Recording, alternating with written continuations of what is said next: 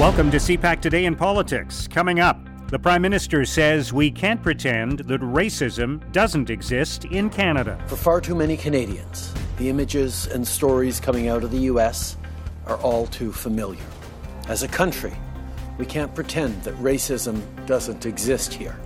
Anti black racism is real, unconscious bias is real, and systemic discrimination is real and they happen here in Canada. The federal government will send cities infrastructure funds ahead of schedule to help with the COVID 19 recovery. I certainly, uh, like our government, was heartened to see Premier Ford say he recognizes um, that uh, the, the provinces will need to be step will need to step up, and we're certainly working with them. But we recognize that we need to do more. And foreign policy and trade experts call on Canada to re-examine relations with the United States in light of Donald Trump's response to the pandemic. Every development in this pandemic seems to pit the United States and their crisis management almost in opposition to Canada. And I'm starting to think it's deliberate.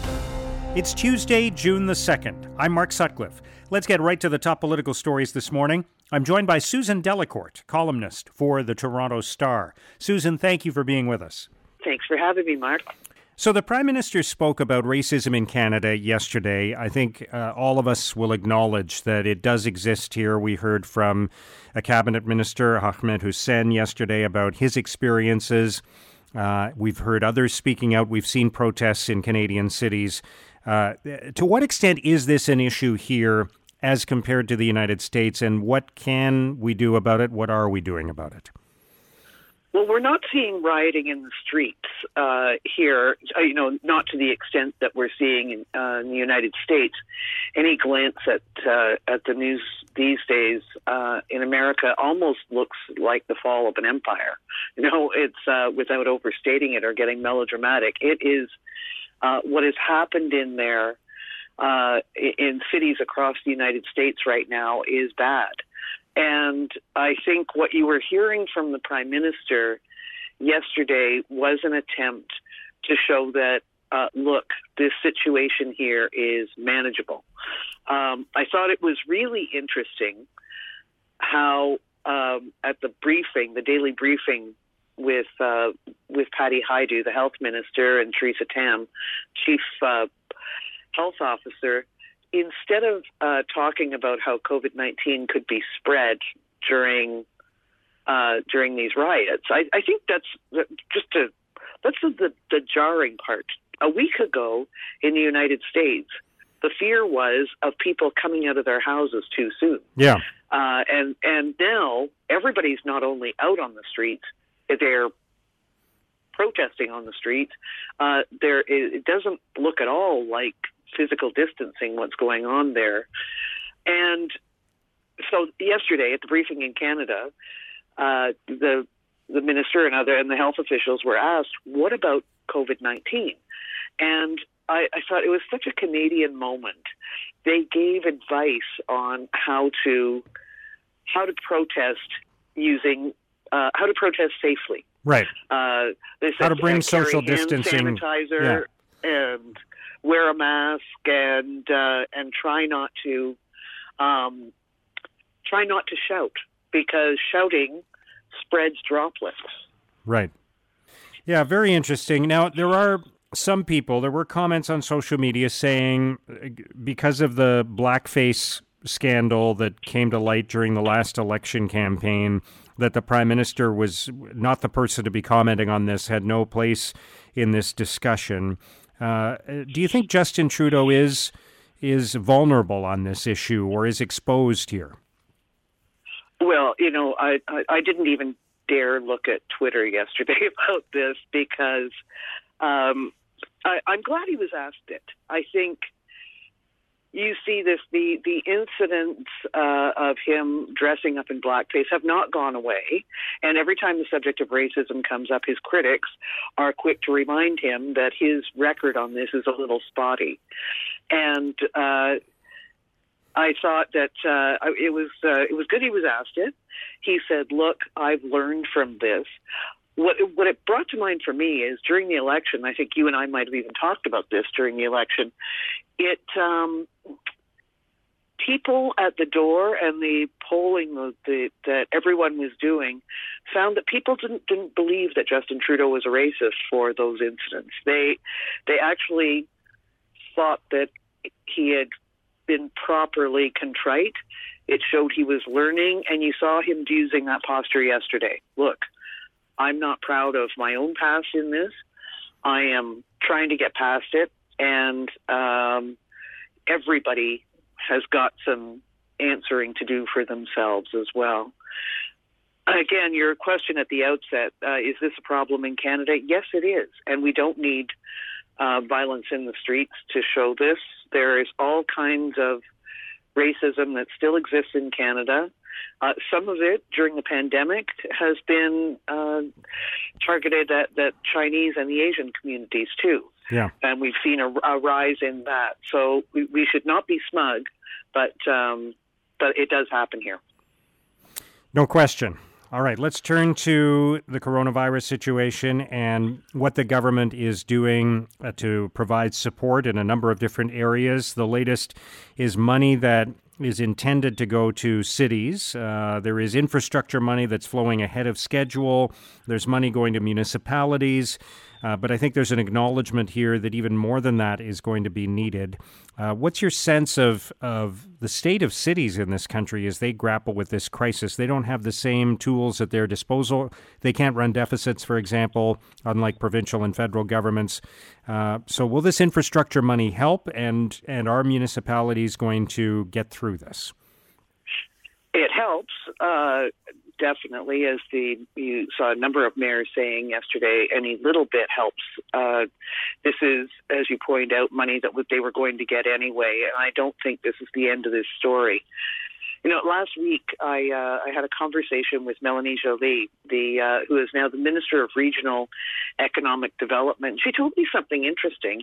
You know, normally we're used to seeing the regional development minister go out to to the hinterlands in Canada, you know, to basically rural distressed areas, uh, outposts to get, you know, to to toss some money around at them out in that direction, so that um, to boost uh, depressed regions.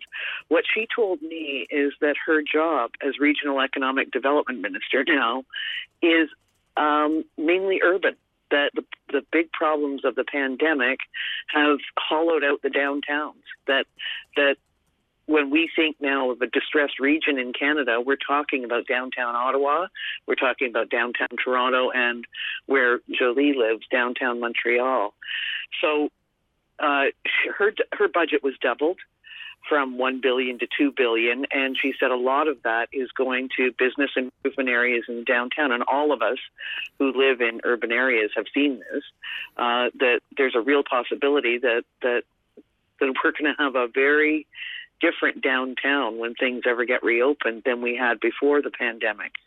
So I would imagine this is just the first stage of it but I think downtowns are, for all kinds of reasons, are going to be a major concern of the government. People not going back to work downtown.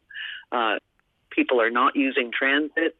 Um, the, the the entire this has thrown our world upside down, and there are going to be some interesting uh, things that uh, that happen to the old urban-rural divide in Canada. Yeah. If you live in a rural area, you're probably uh, a, a little safer in this pandemic and than when you live downtown.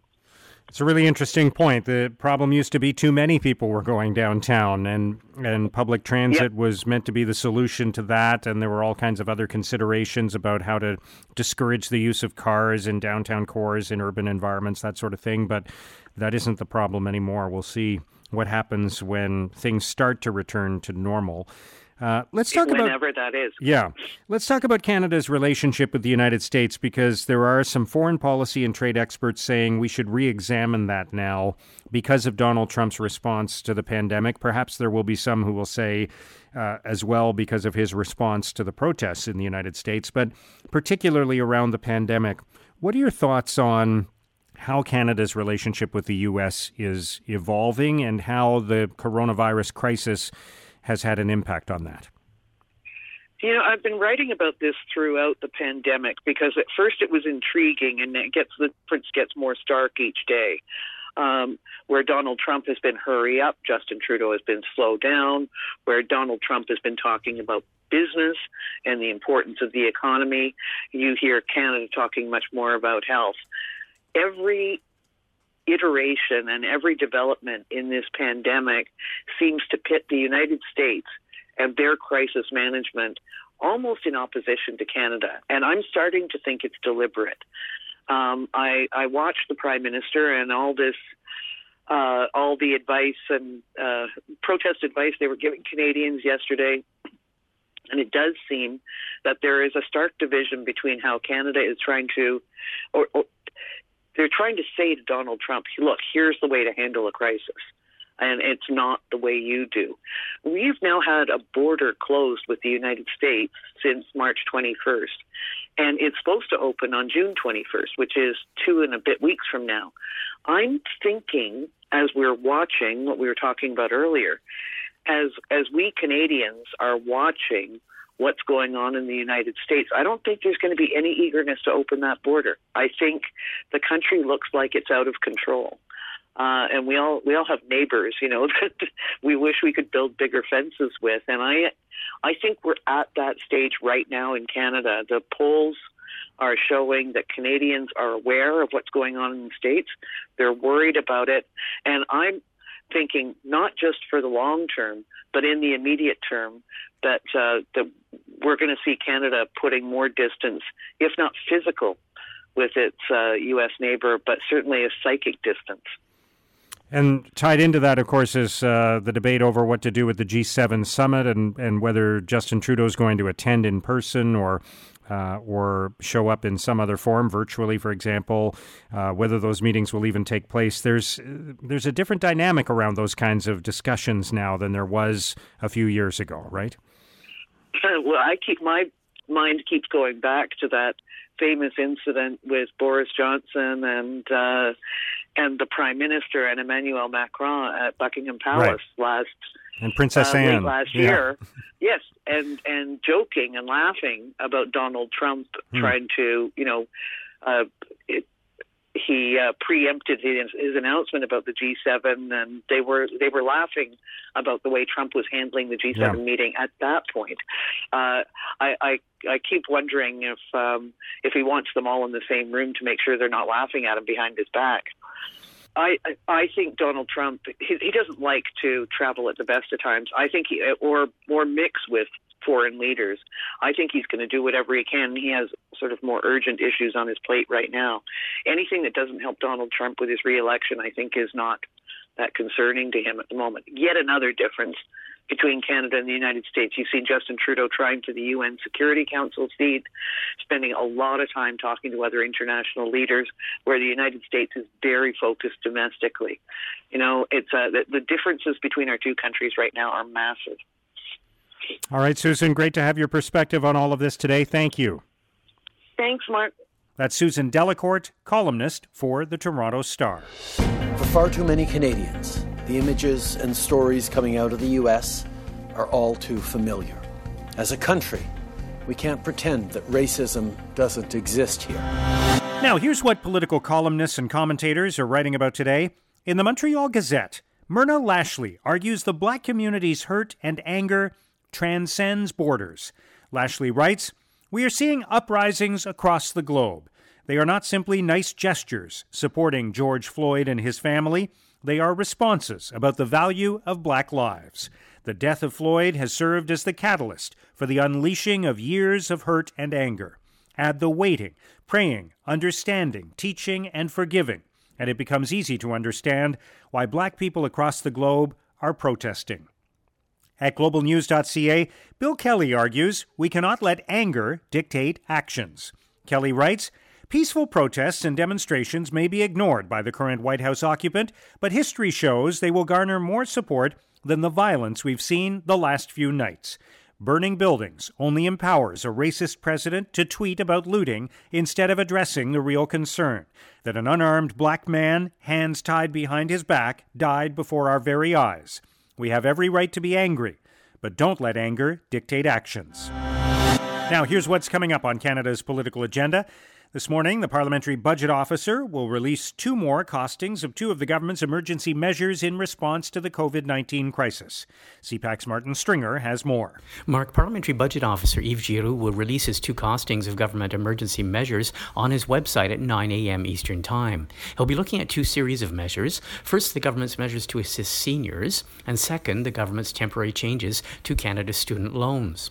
It'll be interesting to see what he makes of the government's numerous and incremental announcements to aid for seniors. First, there was a one time payment through the GST credit in April, and then there was funding to community organizations, such as those who deliver groceries and medications.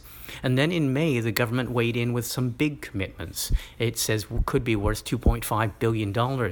That includes an up to $500 payment for eligible seniors, $300 for the 6.7 million seniors who receive OAS or Old Age Security, and a further $200 for the 2.2 million seniors who receive the Guaranteed Income Supplement. Seniors groups are anxiously awaiting those monies. The Parliamentary Budget Officer will also look at the government's changes to student loans program. The government is announcing it will lend students more. They could now receive up to $11,900 in the coming year, and students won't be required to make their minimum fixed contribution. The government says that it will ensure more students will qualify for the loans. So, Mark, it'll be interesting to see what Parliamentary Budget Officer Yves Giroux will make of the programs when he looks at them and announces the details on his website. Thanks, Martin. Also today, the Prime Minister is expected to give his daily update on the coronavirus situation. And that's CPAC Today in Politics for Tuesday, June 2nd. Tune into CPAC and CPAC.ca throughout the day today for continuing coverage of the coronavirus crisis. Our podcast returns tomorrow morning. Have a great day.